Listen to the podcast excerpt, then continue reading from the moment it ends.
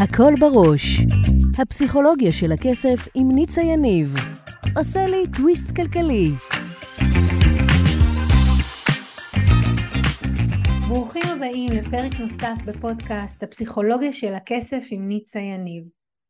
גם היום אנחנו הולכים לעשות טוויסט בחשיבה, לדבר על מערכת היחסים שלנו עם כסף ועל חסמי כסף, וגם לגלות איך תת המודע שלנו מנהל אותנו ואיך ליצור הצלחה כלכלית. יישארו איתי, מיד מתחילים.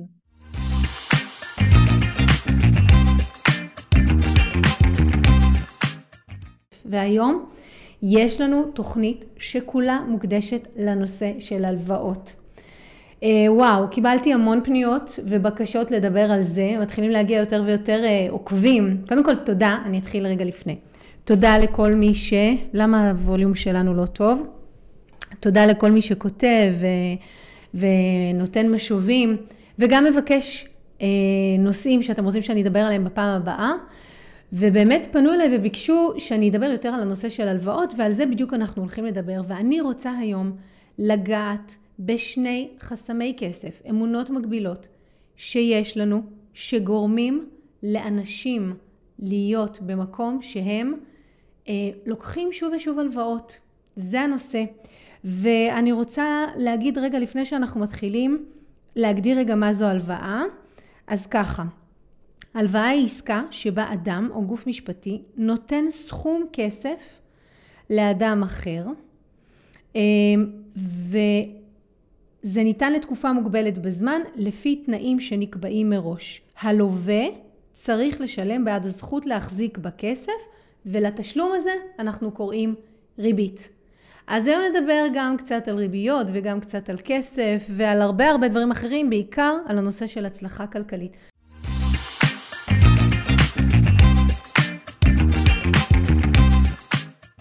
אז עכשיו אני הולכת לדבר באמת על כמה דברים שמיפיתי שהם אלה שממש בתרבות שלנו מתנים אותנו לקחת שוב ושוב הלוואות, אבל אני אתחיל שנייה בבסיס. בבסיס רוב האנשים חושבים שיש לנו שני סוגים של תודעות. זה מה שאני שומעת כשאני מדברת עם אה, לקוחות, עם אנשים, הם אומרים, יש תודעת שפע ויש תודעת עוני. ואני, ניצה, כמי שעבדה אה, שני עשורים עם אה, בעלי עסקים ועם אנשים, אומרת לכם שיש יותר מתודעת שפע ותודעת עוני. יש תודעת חוסר, יש תודעת חופש כלכלי, יש תודעת הלוואות, יש תודעת חובות, יש תודעת מיליונר. כן, יש דבר כזה. ויש עוד סוגים שונים של תודעות, ורוב האנשים מבחינתם מחלקים את זה לשתי קטגוריות ובזה זה נגמר. והיום אנחנו הולכים לדבר על בכלל מה זה תודעת הלוואות, אבל אני ארצה היום לתת באמת את הדגש לאיך התרבות מפתחת לנו את תודעת ההלוואות. כי תראו, יש אנשים שגדלו בבתים שהייתה שם נטייה, אבל זה לא הלך למקום של לקחת הלוואות. אני אתן דוגמה מעולם תוכן אחר.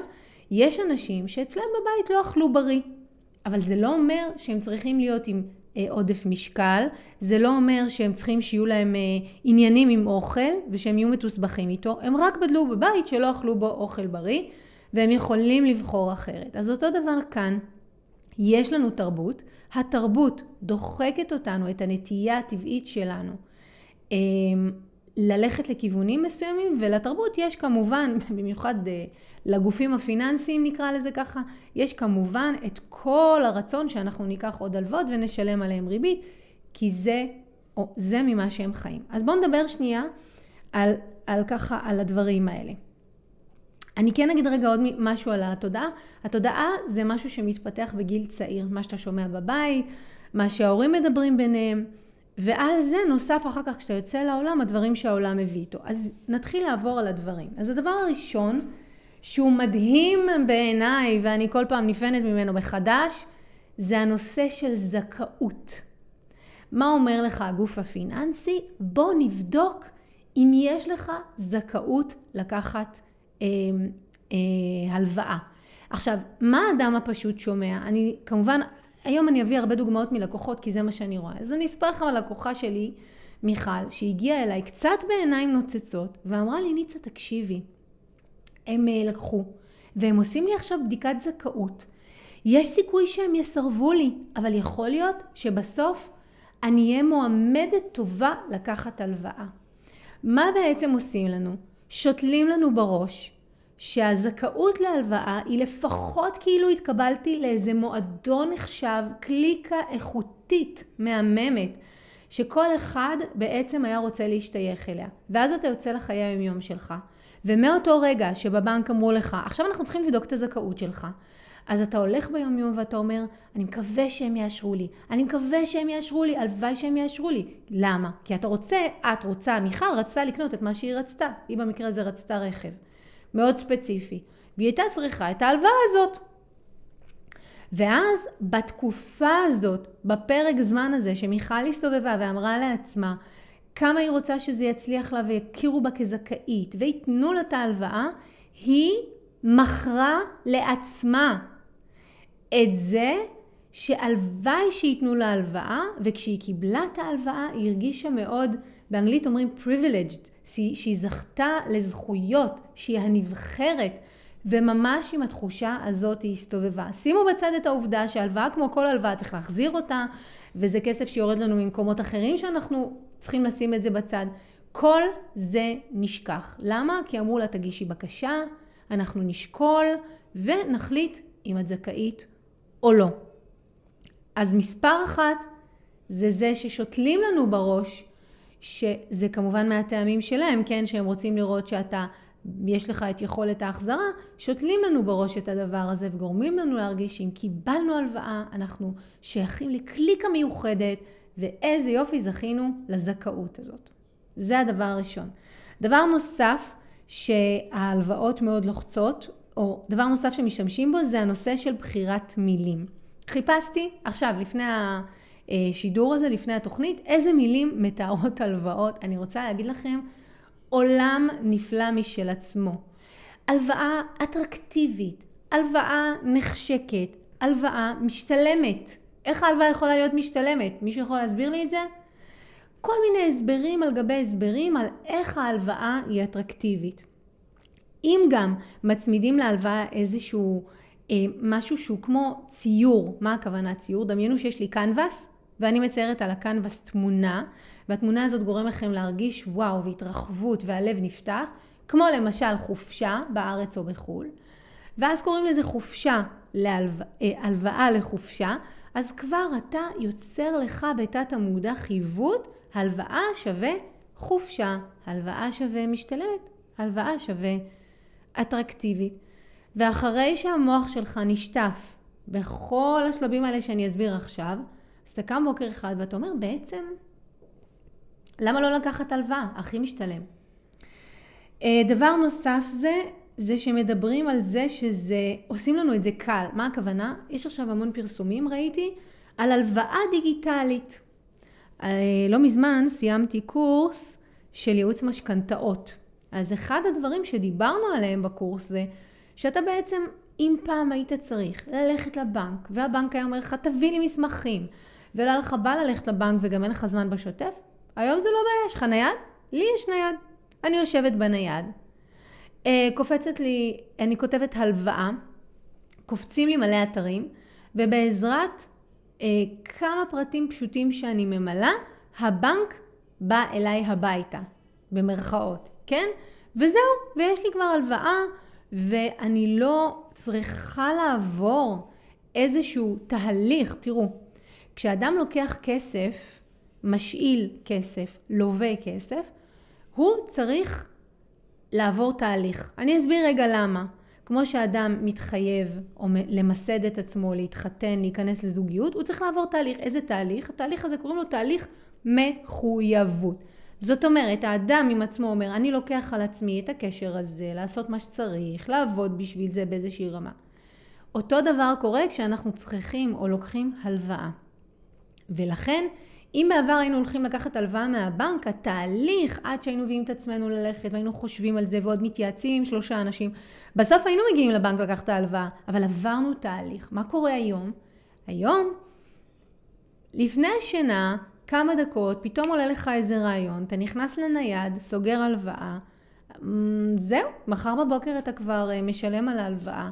לא עברת פה תהליך מושכל, לא הייתה פה קבלת החלטות אה, מדורגת, ברורה, אה, מחושבת, ואז אנשים נכנסים לפינות מהמקומות האלה. אז זה דבר נוסף. עושים לנו את זה קל. אגב, עושים לנו את זה קל, אני רוצה להכניס עוד סעיף, וזה הנושא של, ראיתי עכשיו המון שכותבים, לא צריך לפתוח חשבון בנק. לא צריך. לא צריך לפתוח חשבון בנק, רק תירשמו ותקבלו הלוואה.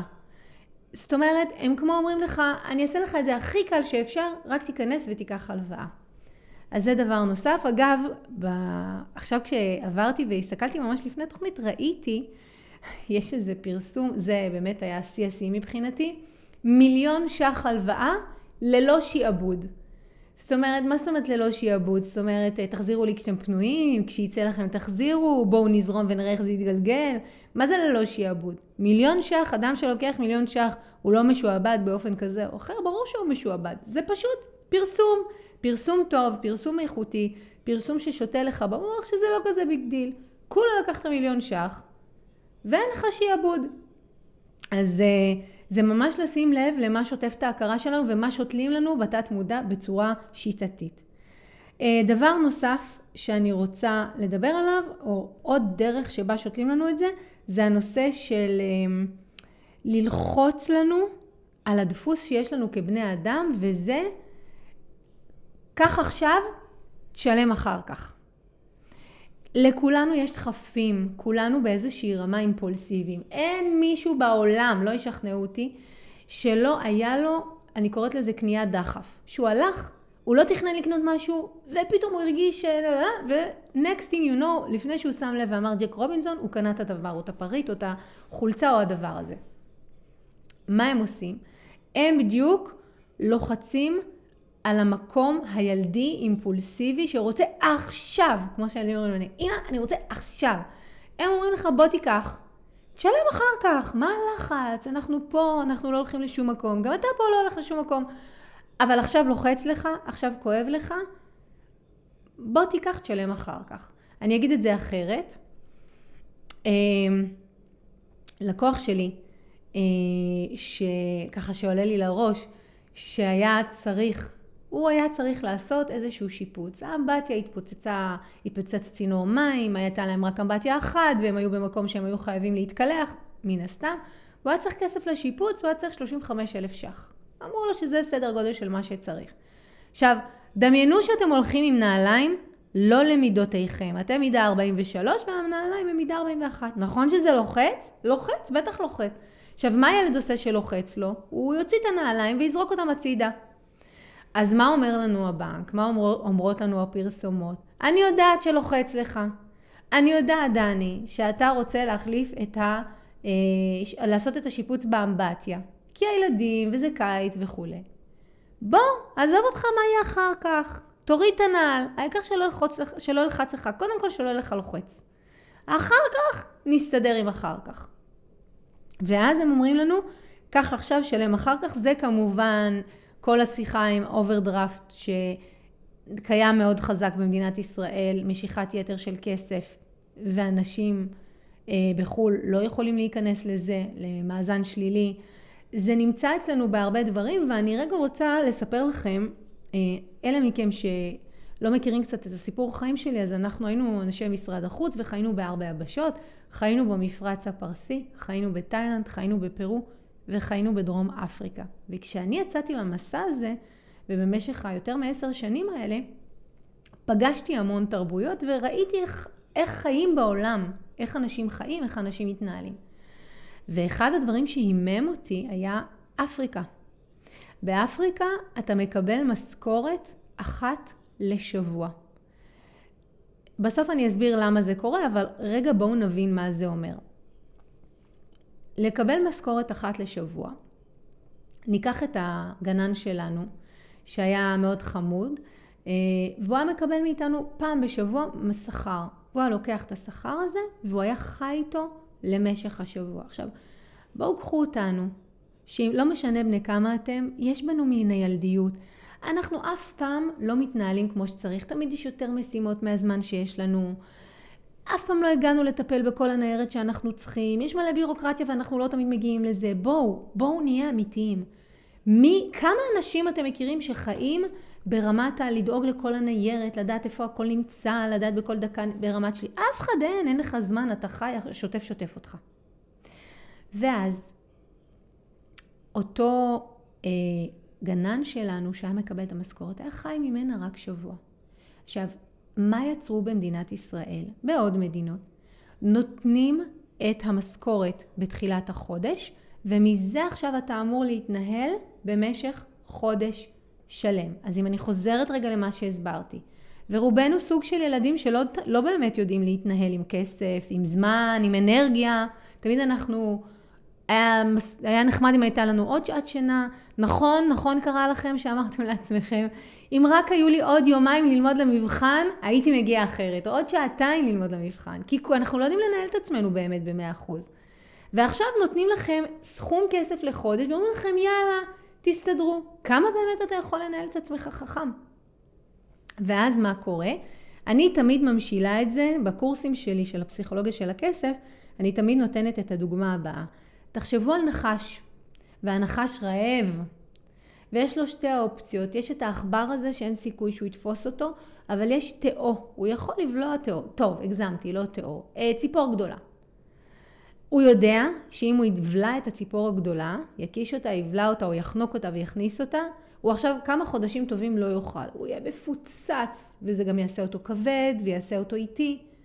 אבל הוא מעדיף את זה מאשר להתרוצץ אחרי עכבר, ואולי בסוף הוא יצליח כן או לא להשיג אותו. ואני רוצה עכשיו להמשיל לכם את זה לשני סוגי המשכורות. המשכורת שהיא משכורת שבועית היא אחת לשבוע והיא כמו העכבר הזה, אתה מקבל מנה, אתה מקבל קצבה, אתה חי ממנה את השבוע הבא. לעומת, כך בתחילת החודש, אתה לא יודע מה יהיה בסוף החודש, לפעמים אתה רוצה משהו בתחילת החודש, לפעמים אתה עייף, עצבני, עצוב, שמח, דברים צצים, ואתה מוציא את הכסף, והגעת לסוף החודש, ואין לך כסף. ואז אתה צריך לקחת הלוואה. וכבר בואו דיברנו על כל הדברים שלמה משכנעים אותנו שנורא כדאי לקחת הלוואות, וככה אנחנו היום חיים את החיים שלנו. אז רגע לפני שאני סוגרת את המקטע הזה, אני כן חייבת לכם הסבר על מדוע באפריקה, לפחות במדינות שאנחנו הסתובבנו וחיינו, דרום אפריקה, אנגולה וכולי, אנשים מקבלים משכורת אחת לשבוע. משום שאם הם מקבלים משכורת חודשית, עוד באותו הערב הם יצאו לבר המקומי והם ישתו את כל הכסף, הם יקנו בו אלכוהול, למחרת כבר לא יהיה להם, אולי ייקח להם שלושה ימים לסיים את כל הכסף. וכשיש להם אחת לשבוע שכר, אז זה מנה... הם מנהלים את זה בתוך השבוע, נגיד, לקח להם עוד יום-יומיים לבזבז אותו, אוקיי, נשארו להם עוד ארבעה ימים עד לפעם הבאה שהם מקבלים סכום. ובמדינת ישראל לא נוהגים ככה. יש לך משכורת אחת לחודש, אתה מקבל אותה בתחילת החודש ואתה צריך להתנהל איתה כל החודש. אז אני חוזרת לנושא, לא, לא, לאופן שבו זה נעשה. אומרים לך, קח עכשיו, שלם אחר כך. הכל טוב, הכל בסדר. אמ, גם באשראי, קח עכשיו, שלם אחר כך. מה אכפת לך? העיקר שיהיה לך עכשיו מה שאתה רוצה. תענה על הצורך האימפולסיבי הילדי הזה, והמבוגר האחראי שאתה יטפל בזה אחרי זה, אם יהיה לך זמן, ובדרך כלל אין לאנשים זמן. אז זה דבר נוסף. והדבר האחרון שאני רוצה לגעת בו, זה נושא שבעיניי לא מדברים עליו מספיק, והוא ניצול, אני אומרת את המילה ניצול, חוסר ההבנה, הידיעה שלנו את כל הנושא של מושגים כלכליים, מושגים בנקאיים. אה, אני ממש רואה את זה בזה שבנקים שונים, כדי שלא תוכלו לעשות השוואה, הרי בסוף, אם אני רוצה להשוות תפוח לתפוח, אז אני אומרת, זה תפוח וזה תפוח, זה עולה עשרה שקלים וזה עולה עשרים. מה שווה לי לקנות את זה בעשרה או את זה בעשרים? אבל, אם מה שקורה לי הלכה למעשה, זה שאני משווה תפוח לאננס, איך אני יודעת מה יותר משתלם? אז מה שהבנקים עושים זה אחד, הם אורזים לנו את ההלוואות האלה בכל מיני דרכים שלא תמיד אנחנו מבינים וגם אנחנו לא יכולים להשוות ביניהם. עד שהבנק, אה, עד שבאו לפחות בעניין הזה של משכנתאות ואמרו עושים פה איזה רגולציה, אי אפשר שכל אחד יציע מה שהוא רוצה והלקוח בכלל לא מסוגל להשוות. בואו נעשה פה איזה האחדה, שהלקוח יבין מה הוא מקבל. זה דבר ראשון, אבל הדבר השני, והוא אמיתי, תקשיבו, לא קיבלנו, לא קיבלנו השכלה פיננסית כבני נוער, כילדים, כבוגרים, לא קיבלנו. ואז אתה הולך לבנק והיא אומרת לך, כן, 2% פריים, קקץ, קלץ, ואתה אומר, אמ, אימא'לה, מה, על מה את מדברת? לא הבנתי. באיזשהו שלב, גם אם אתה מבין, אלא אם אתה מאלה ששואלים, אתה לא מבין עד הסוף. אגב, אה, לפני שבועיים הייתי בבנק, הלכתי לעשות איזשהו סידור, שאלתי אותה איזו שאלה לגבי תנאים של, לגבי השקעה, חיסכון, והיא ענתה לי. לא הבנתי מה היא אמרה, באמת שלא הבנתי. שאלתי אותה את אותה שאלה שוב, היא ממש התרגזה של איך אני לא מבינה. אמרתי לה, תקשיבי, א', את מתרגזת, ואני ניסיתי פה להבין. אז אם תתרכזי, זה לא יעזור לי יותר להבין. זה רק יגרום לי ליותר התנגדות. אז קודם כל, אני מבקשת שלא תתרכזי.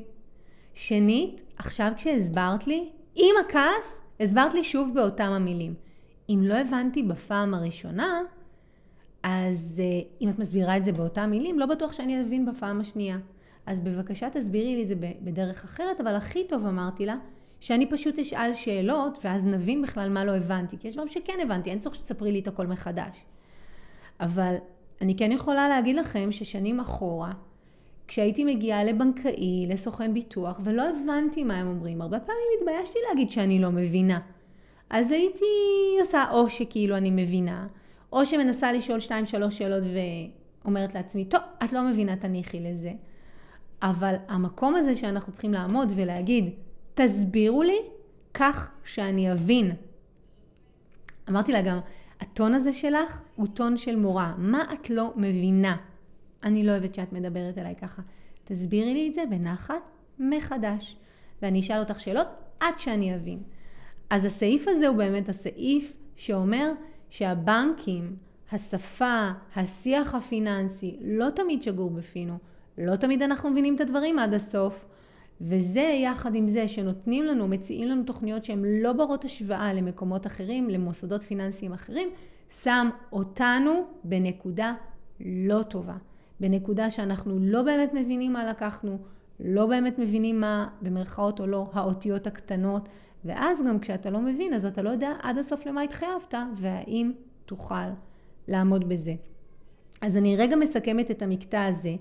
גם המקום שגורמים לנו להאמין שהתקבלנו פה לאיזה מועדון אה, יוקרתי בזה שנותנים לנו זכאות, גם כך עכשיו שלם אחר כך, גם המילים, כן, הלוואה אטרקטיבית וכולי, גם זה שעושים לנו את זה קל ברמה הדיגיטלית, ברמת אל תפתחי חשבון, וגם ניצול של אי ההבנה הפיננסית שלנו וחוסר היכולת שלנו להשוות בין מוצרים פיננסיים שונים, מביא לכך שאנחנו מותנים לקחת הלוואות. ואני מודיעה לכם חגיגית, כמי ששני עשורים עוסקת בתחומים האלה, רוב האנשים זה רק עניין של זמן עד שהם ייקחו הלוואה. כי גם אם הם הגיעו מבית שאמרו להם, מה פתאום הלוואה? תחיה ממה שיש לך. כל המכבש הזה שנגעתי, נגעתי בדי הרבה ממנו, אבל יש עוד דברים כמובן, לאורך זמן מנרמל. זה גורם לך להרגיש שזה לא כזה big deal לקחת הלוואה, זה לא כזה נורא, וזה לא נורא אם זה יקרה.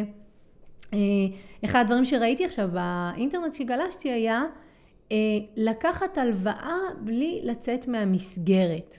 שזה נשמע טוב, היו שם כל מיני חיבורים כאלה שעשו את זה נורא אטרקטיבי, אבל בסוף אתה קורא את זה ואתה לא מבין עד הסוף מה הדברים אומרים ומה נדרש ממך ומה אתה מקבל ומה אתה גם נדרש לתת. אז אה, וואו, זה היה מקטע מאוד חשוב.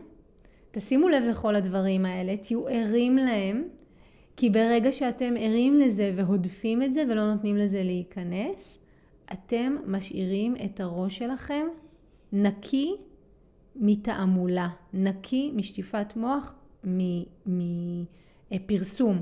אני לא אומרת שזה רע לקחת הלוואות, שיהיה ברור, אני אומרת את זה חד וחלק, אבל אני רוצה לקחת הלוואה כי אני רוצה לקחת הלוואה.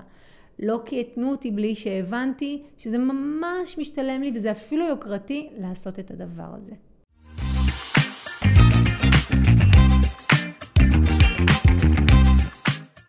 ואנחנו עכשיו הולכים לדבר על, אה, קודם כל נסביר בשתי מילים מה זה בכלל אמונות מגבילות ואיך זה קשור לנושא של הלוואות ונדבר על מה גורם לנו באמת לקחת הלוואות מבחינת אמונות מגבילות. אז קודם כל אמונה מגבילה היא תפיסת עולם שיש לנו על עולם תוכן מסוים שגורמת לנו להאמין, אני תכף כמובן אתן דוגמה, כן, כי אם זה עדיין אה, כללי מדי, שגורמת לנו להאמין או לחשוב על העולם תוכן הזה בצורה מסוימת. בואו ניתן דוגמה. למשל, אומרים שאני לוקחת דוגמה הכי מחייכת, כן? בכוונה. אם זה ג'יפ וזה בצבע שחור, אז זה יפה. מי אמר? ואם מישהו לא אוהב צבע שחור, אז בשבילו זה לא. אז זו דוגמה ממש ילדית, כן? ילד יכול להגיד לכם דבר כזה, אבל בואו בוא באמת ניקח אה, דוגמה אחרת לאמונה מגבילה שיש לנו. אמונה מגבילה יכולה להגיד שצריך לעבוד קשה בשביל להרוויח כסף. האמונה הזאת נשתלת במהלך הילדות, בבית שבו אנחנו גדלים, כתפיסת עולם, ואז כשאנחנו יוצאים לעולם אנחנו חושבים, חיים ומתנהלים כאילו זאת אמת לאמיתה. ואנחנו באמת אה, מוצאים סימוכין לזה. אנחנו הולכים בעולם, אנחנו אומרים, את רואה? את רואה איך היא עובדת קשה ותראי כמה כסף היא עושה. אז אמונה מגבילה היא אמונה שחוסמת אותנו מלהשיג את הדברים שאנחנו רוצים בקלות ובפשטות. אז בואו נדבר באמת על אחת האמונות הכי נפוצות שאני אה, מכירה שגורמות לאנשים לקחת הלוואות. אז אני רוצה לספר לכם על דנה. דנה הייתה לקוחה שלי שהגיעה לפסיכולוגיה של הכסף, וכשהתחלנו לעשות איתה עבודת עומק ולהבין איזה חסמים ואיזה דפוסים יש לה עם הנושא של כסף, אמ, עלינו על כמה דברים מאוד עמוקים. קודם כל, אני אספר לכם שהיא הגיעה אליי כי היא רצתה לקנות נכס. היא הבינה שבגילה הם, הם זוג צעיר יחסית, אבל בגילה, בגילם הם כבר צריכים שיהיה להם נכס והיא רצתה לקנות.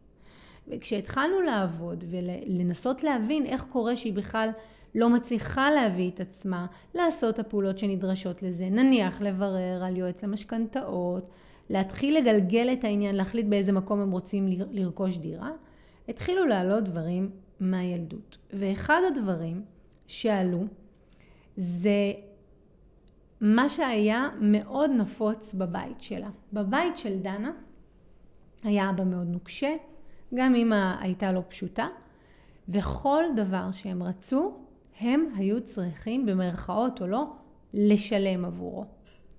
זה התחיל מהדברים הקטנים של את רוצה מנה אחרונה, את חייבת לסיים את האוכל. זאת אומרת, אם תעשי A, אז תקבלי את מה שאת באמת רוצה. אחד הדברים שהיא אמרה לי, אמרה לי, ניצה, אני בכלל לא עניין אותי האוכל, הייתי כזאתי רזונת, אבל כן עניין אותי המתוק, אז היית, ידעתי שאם אני רוצה לקבל את מה שאני רוצה, אני צריכה לשלם על זה. אחר כך כשהיא גדלה, היא הייתה צריכה לקנות, במרכאות, את הדברים שהיא רצתה. אם היא הייתה רוצה לצאת עם חברים, היא הייתה צריכה לסדר את הבית, או לנקות, או לתלות כביסה, לפני. אם היא הייתה רוצה אה, כסף, ממש גם ברמת כסף, היא הייתה צריכה, אמא שלה אמרה לה, אין בעיה, את מקבלת ממני כסף, את קונה דברים, אז את צריכה לעשות את מה שאת צריכה מצידך. היו לה כל מיני משימות בבית. ועוד דבר שעלה מאוד חזק כזיכרון ילדות שלה זה, שאצלם אפשר היה לחזור לבנות עד השעה 12, ואם היא הייתה רוצה להישאר אחרי 12, גם היא אמרה לי ניצה, הם היו מוציאים לי את הנשמה, מאבקים וריבים ושיחות ולפעמים איומים ורוב הזמן גם לא הרשו, אבל אם הם הרשו, הייתי צריכה לקנות את הזכות הזאת. אז ככה הגיעה עם הסיפורים האלה, ודנה הגיעה אליי כי היא ידעה שהיא תצטרך לקחת משכנתה והיא אמרה לי ניצה, אני מתה ולא לוקחת הלוואות. סליחה על ה... כן, אבל כזה אמרה לי, לא לוקחת הלוואות, לא רוצה הלוואות, והיא לא הצליחה להבין למה היא לא מביאה את עצמה ולא מסוגלת להביא את עצמה לקחת את ההלוואה. ועכשיו אני אעשה לכם את החיבור. ילד שבבית היה צריך לקנות את זכותו לקבל את הצרכים והרצונות שלו, יקרה איתו אחד משני דברים. או שהוא יבין, יפנים, במיוחד אם הוא ילד מרצה, שכך נדרש ממנו, וזה מה שהוא יעשה. קרי, כשהוא ירצה משהו בחיים, הוא יעבוד בשבילו, הוא יוכיח את עצמו, הוא יוכיח שהוא ראוי, ואז הוא יקבל אותו. או, וזו החלופה, אם הוא ילד במהות שלו יותר קצת מרדן, קצת מתריס, הוא יגיד, סליחה, לא צריך, לא מדובשך ולא מעוקצך, לא רוצה, אל תתני לי, לא צריך, ביי. ובואו נבין רגע מה המהות של הלוואה. בהלוואה אני מקבלת כסף, והכסף הזה קונה לי את מה שאני רוצה, ואני צריכה לשלם ריבית על הכסף הזה. זאת אומרת, זה הדפוס או ההתנהלות הבוגרת של הדפוס הילדי שאומר, יש לך רצון, יש לך צורך, מעולה, תשלמי עליו. אז כשאותו ילד, רגע נדבר על הילד היותר מרצה, מתבגר, הוא גדל, והוא אומר, אם יש לי רצון ויש לי אה, צורך, מה התניה שיעשו לי? שאני צריך לקנות את זה. מעולה, אז אני אלך לבנק ואני אקנה את זה. עכשיו אני רוצה שתבינו משהו מאוד מאוד עמוק. שוב, לצערי לא מדברים על הדברים האלה. ילד שהתנו אותו בבית לשלם, אני אקרא לזה בריבית דריבית, על הרצונות ועל הצרכים שלו, יהיה לוקח הלוואות סדרתי. אני אומרת לכם, כי עבדתי עם אלפי אנשים. יהיה להם מאוד קשה לשבור את המעגל הזה. כי תחשבו שילד גדל ו-19-20 שנה התנו אותו שכל פעם שהוא רוצה או צריך משהו, הוא צריך לשלם עליו באיזשהו אופן. אז הוא יוצא לעולם, ועכשיו את דמות ההורים הסמכותיים החליף הבנק או הממסד הפיננסי הסמכותי, והוא פשוט באותה התנהלות מולו. הוא מבקש את הרצון והצורך שלו, שזה דברים בסיסיים, כן? בית זה דבר בסיסי, אנחנו לא מדברים פה עכשיו על איזה משהו אקסטרווגנדי. והוא צריך לשלם על זה. ואז אותו ילד, גם אם הוא יגמור את ההלוואה, הוא ייכנס לעוד הלוואה ולעוד הלוואה, רק שעכשיו הוא כבר לא ילד, הוא אדם מבוגר, והוא חי בהלוואות. ומדי פעם הוא יעשה הלוואה אחת כוללת שתסכום לו את כל ההלוואות, ועוד פעם הוא ייכנס למעגל הזה. אז זה ילד אחד. אבל זוכרים שדיברנו על זה שהורים כאלה יגדלו שני סוגים של ילדים? בואו נדבר על הסוג השני. אז הסוג השני, שאומר לא מדובשך ולא מעוקצך, חמודה, אל תתני לי, לא צריך שתתני לי את מה שאני רוצה ולא צריך שתתני לי את מה שאני צריך, אני בועט. מה תעשי לי? אותו ילד יהיה מאוד בהתנגדות ללקחת הלוואה. כי הוא לא מוכן בעד הון לקנות את הצורך או הרצון שלו בכסף. כי הוא מבחינתו, בכסף או בשירות או בסחר חליפין אני אקרא לזה, הוא לא מוכן שבשביל לקבל את הדברים שהוא רוצה וצריך, הוא צריך לשלם. אז הוא יעדוף. אלה טיפוסים, כן, אני זוכרת מישהו, מיקי, שהגיע אליי עם, ה, עם הדפוס הזה, שזה אותו, הם גדלו שניהם באותו בית, אבל אחד התפתח לכאן ואחד התפתח לכאן, שהוא אמר לי, ניצה, עד שלא יהיה לי את מלוא הסכום, אני לא לוקח אה, בנק, מהבנק הלוואה. לא מוכן, למה שאקח מהבנק הלוואה? אם אני אתחיל עם הלוואה אחת, אני אכנס לזה, אני לא אצא מזה. עכשיו, הוא לא הבין את מה שעכשיו אני הסברתי לכם, שזה מאוד עמוק, לא מדברים את הדברים האלה. אבל משהו אינטואיטיבי בו ידע שאם הוא יתחיל לקחת הלוואות, הוא ימשיך, והוא באמת צודק. אם אתה גדל בבית שיש התניה כזו, זה מה שאתה תמשיך ותעשה. גם האפשרות הזו שבה הילד לוקח הלוואה אחר הלוואה ולא מצליח להפסיק. וגם האפשרות הזו שבה הילד אומר, לא רוצה ממכם כלום, לא לוקח הלוואות, מצידי שלא יהיה לי בית, אני אמשיך לחיות בשכירות. בשני המקרים אין בחירה.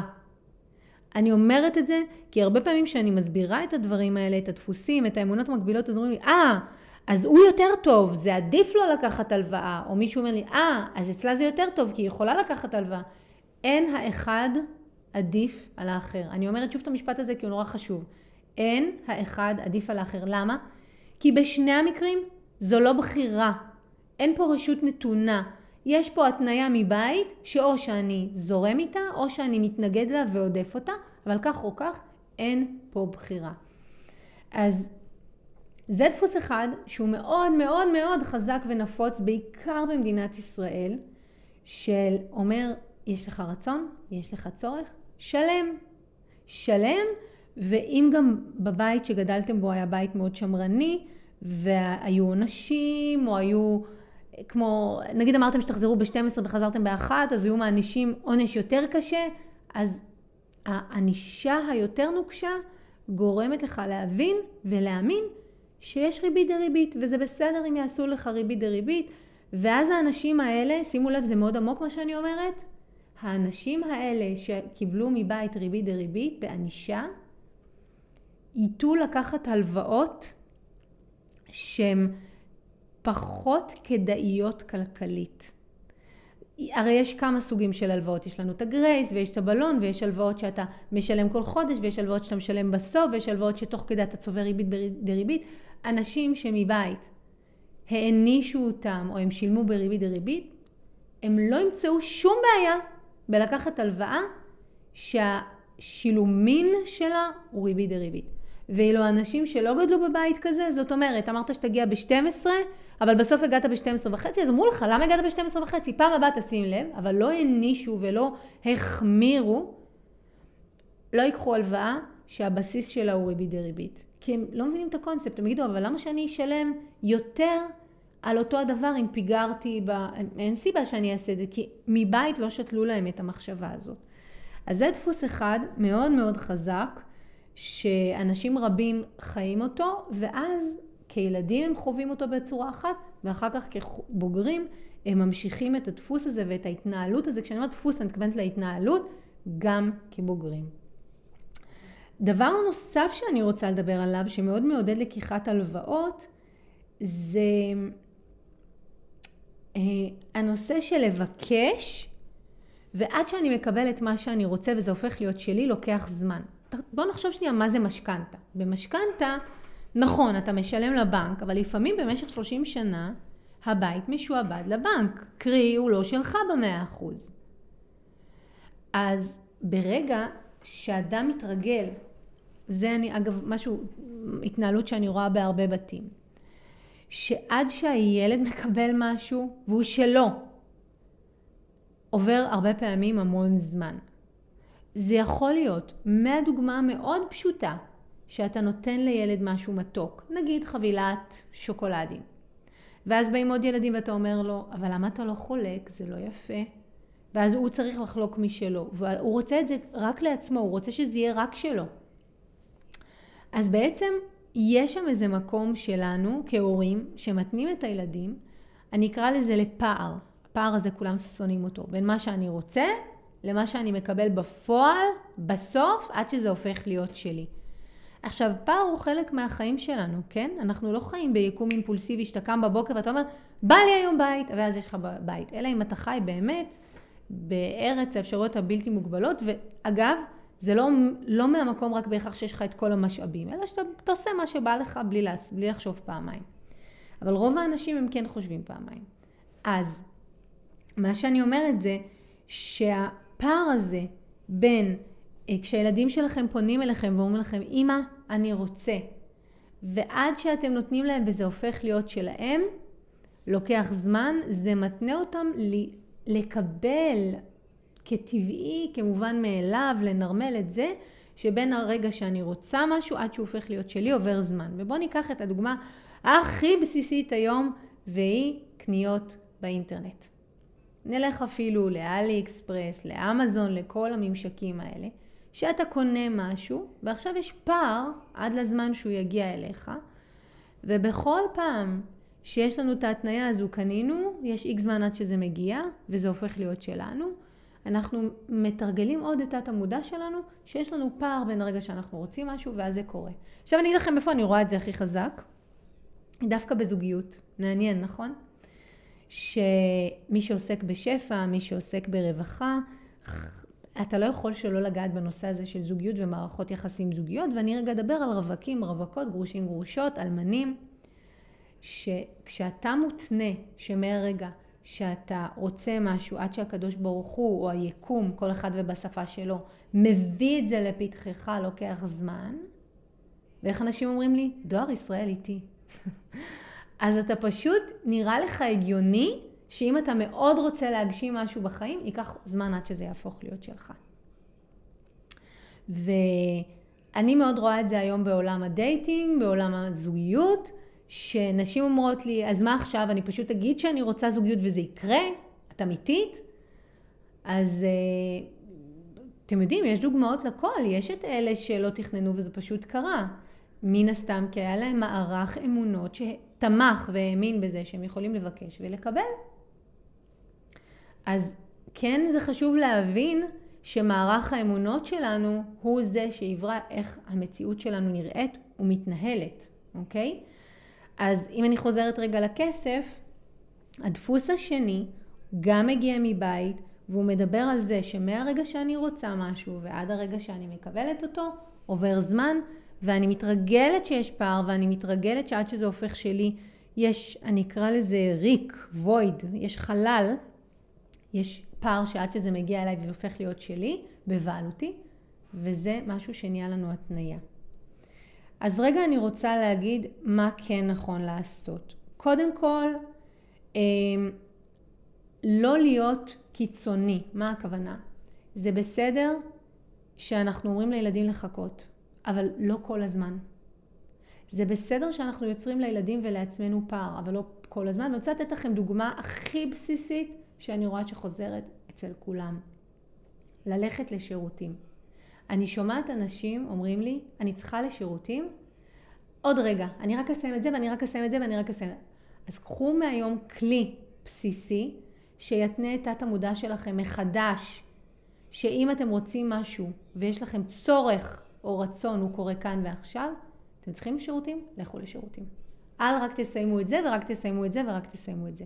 אותו הדבר לגבי הצרכים האחרים. אתם צריכים לישון? לכו לישון. אל תשבו מול הספה, תמרחו ותגידו שמישהו ירים אותי, אחרת אני לא אצליח להרים את עצמי לישון. תתנו אתם את עצמכם שהצרכים שלכם נהנים בכמה שפחות מתיחה. כן, אנשים, אני רואה מלא אנשים שמגיעים עד הקצה, עד הקצה עם הכסף, עד הקצה עם המסגרת, עד, הקצה עם הלוואות, עד הקצה עם לאכול ועם לישון. אז אתם תעשו את זה. אותו דבר עם הילדים. הילדים צריכים לשירותים, תגידו להם, לכי לשירותים, אל תמתחי את עצמך. לך לישון, אתה עייף. בסדר, אל תירדם, אבל תשכב במיטה. אוקיי? אז זה דבר אחד שהוא מאוד חשוב. ודבר נוסף, תשתדלו שהילדים שלכם לא יהיו כל הזמן בחובות. הלוואות הולכות עם חוב. אני רואה לצערי המון בתים שבהם הילדים מול ההורים נמצאים בחוב. לא עשית את זה ועכשיו אתה חייב לעשות את זה. לא עשית את זה ועכשיו אתה חייב לעשות את זה. אל תתנו את הילדים שלכם לגדול למציאות שבה הם כל הזמן בעמדת חוב כלפיכם על מה שהם עשו ומה שהם לא עשו. וקצת מדי פעם תוותרו להם. אמרו שהם יחזרו ב-12 וחזרו ב-12 ו-20, וידאתם איתם ב-12 בוואטסאפ שהכל בסדר, אל תשטפו אותם במים קרים כשהם מגיעים, ואני אגיד רגע בשפה לא פוליטיקלי קורט, ותאכלו להם את הראש על זה. תגידו להם, אתה בסדר, הכל בסדר, אני מבקשת שתקפיד לחזור בזמן, או לפחות תודיע לי אם יש עיכוב. אל תגרמו להם לשלם בריבית דריבית שהם לא עמדו במה שאמרתם להם. כן, זה חשוב סמכות הורית, אני יודעת, אבל עם כל כמה שזה חשוב, גם חשוב לייצר לילדים שלכם חוויה טובה, ושהם יגדלו אחרת מבחינת איך שהם מנהלים את המשאבים שלהם, ובכלל זה את כסף. לעניין עצמכם, מי שכל הזמן בעמדת חוב וצריך לשלם בריבית דריבית, אז הדפוס שיושב מתחת לזה שהוא כל הזמן מרגיש אשם ולא בסדר. אני לא בסדר שלא עשיתי את זה, ואני אשם שעשיתי את זה. תראו אם אתם יכולים להיות בשיחה פנימית עם עצמכם, שלא כל הזמן להרגיש אשמים. כי אני רואה שאשמה ופחד שיכעסו עליי, וואי, זה אחד הדברים הכי חזקים שאני פוגשת מילדים שגדלו בבתים שהם לא היו בסדר, כל הזמן הם לא היו בסדר וכל הזמן כעסו עליהם. אז הם נורא מפחדים שיכעסו עליהם, והם הרבה פעמים ילדים הופכים להיות מבוגרים מאוד מרצים. אז תמצאו איפה אתם כן בסדר, ובמקומות שאתם מרגישים לא בסדר, תחזקו את עצמכם ותזכירו לעצמכם כמה אתם כן בסדר. אני לא אגיד לכם שזה לא עבודה, זו לגמרי עבודה, אבל זו עבודה משתלמת, כי היא תקנה לכם את היכולת להתרחק מחובות ולהתרחק מהלוואות, וזה מאוד מאוד חשוב. אז אני רוצה רגע לסכם את מה היה לנו כאן. קודם כל דיברנו היום על איך בכלל אנחנו מגיעים לתודעת הלוואות. וגם הסברנו איך התרבות שאנחנו חיים בה, הסביבה המיידית שלנו, מתנה אותנו, גורמת לנו, מתכנתת אותנו, זאת המילה. שוב ושוב לחשוב שההלוואה היא משהו אטרקטיבי שאנחנו רוצים וכדאי לנו לקחת אותו. על זה הוספנו נדבך נוסף של עומק ודיברנו על שתי האמונות המקבילות, שני החסמי הכסף הכי גדולים נפוצים שאני רואה כשאני עובדת עם אנשים שגורמים להם לקחת הלוואה ואז עוד הלוואה. אני רוצה להגיד לכם שהשלב הראשון בכל דבר בחיים זה תמיד קודם כל להבין ואני בטוחה ומאמינה שהרבה מהדברים שדיברתי היום, לא חשבתם אותם עד סופם. אז תהיו איתם, וכשהם קורים מסביבכם, תבינו מה קורה, ותנהלו את זה במקום להיות אה, נשלטים או מנוהלים מזה. זאת הזדמנות מעולה, שוב, להגיד תודה לכל מי שכותב לי, באמת אנחנו מקבלים המון פניות, תודה רבה לכל מי שעוקב אחריי. אם אתם עדיין לא עוקבים אחריי בקבוצה שלי בפייסבוק הפסיכולוגיה של הכסף, יוטיוב, פייסבוק, אינסטגרם ובכל רשת אפשרית אחרת, בואו, תיכנסו, תעמיקו, מגיע לכם להצליח כלכלית, אבל כדי לעשות את זה, אתם צריכים את ההכוונה להגיע לשם. ולאלה מכם שרוצים להעמיק איתי, אתם מוזמנים להצטרף אליי לקורס. עד לפעם הבאה שניפגש לתוכנית נוספת על הפסיכולוגיה של הכסף, תהיו טובים עם עצמכם, באמת, ותעשו טוב בעולם. בסוף זה מה שעובד.